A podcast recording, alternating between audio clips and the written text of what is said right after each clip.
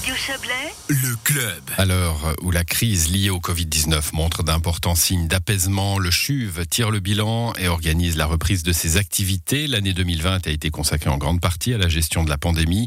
Près de 2000 patients ont été soignés, 370 ont été suivis aux soins intensifs. Notre confrère de LFM, Robin Maudras, s'est entretenu ce matin avec le directeur général du CHUV, Philippe Eckert.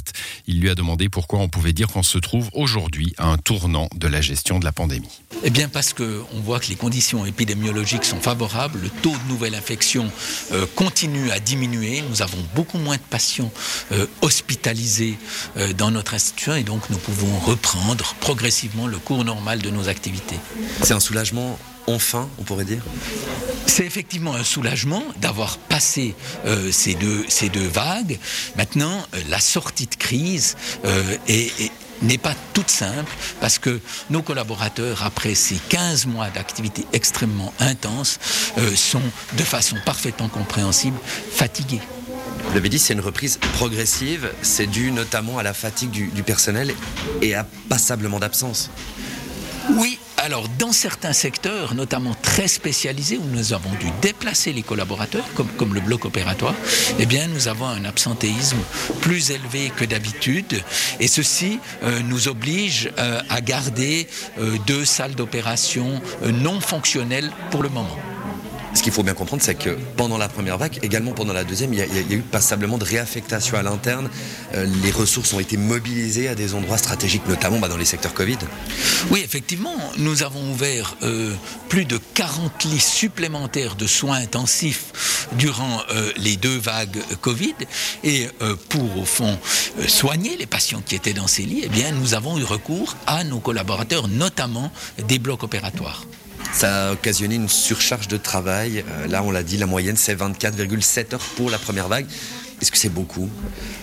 Le plus important, ce ne sont pas les heures supplémentaires, parce qu'on a pu prendre des mesures pour les limiter au maximum.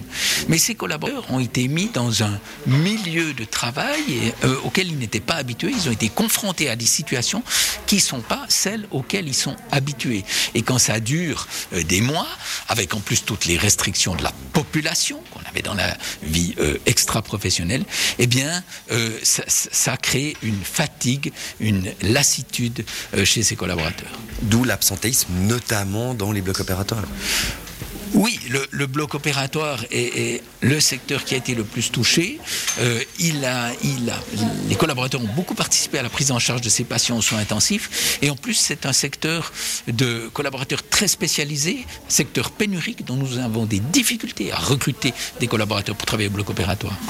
En discutant avec, euh, avec du personnel du CHU, on leur dit, bah voilà, première vague euh, est loin derrière, la deuxième, on arrive au bout, est-ce que c'est un soulagement? Ces personnes disent, ben finalement non, parce qu'on a plus de travail maintenant parce qu'avant on avait beaucoup de monde.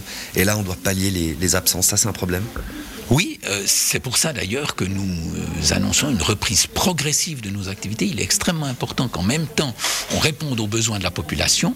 On a un certain nombre d'interventions euh, chirurgicales en retard, mais qu'aussi euh, on prenne soin de nos collaborateurs, qu'on leur laisse le temps de souffler après, au fond, l'effort qu'ils ont fourni pendant pendant 15 mois. Demain, il y a, il y a une grève hein, du, du personnel du CHUV, notamment avec cette pierre d'achoppement qui est la, la prime Covid. Vous, concrètement, qu'est-ce que vous pouvez faire pour cette prime Covid? La prime Covid est une décision euh, des autorités politiques du Conseil d'État validée par le Grand Conseil et les critères d'attribution de cette prime ont été définis là aussi par l'autorité politique. Voilà pour cet entretien réalisé par notre confrère de LFM, Robin Baudra.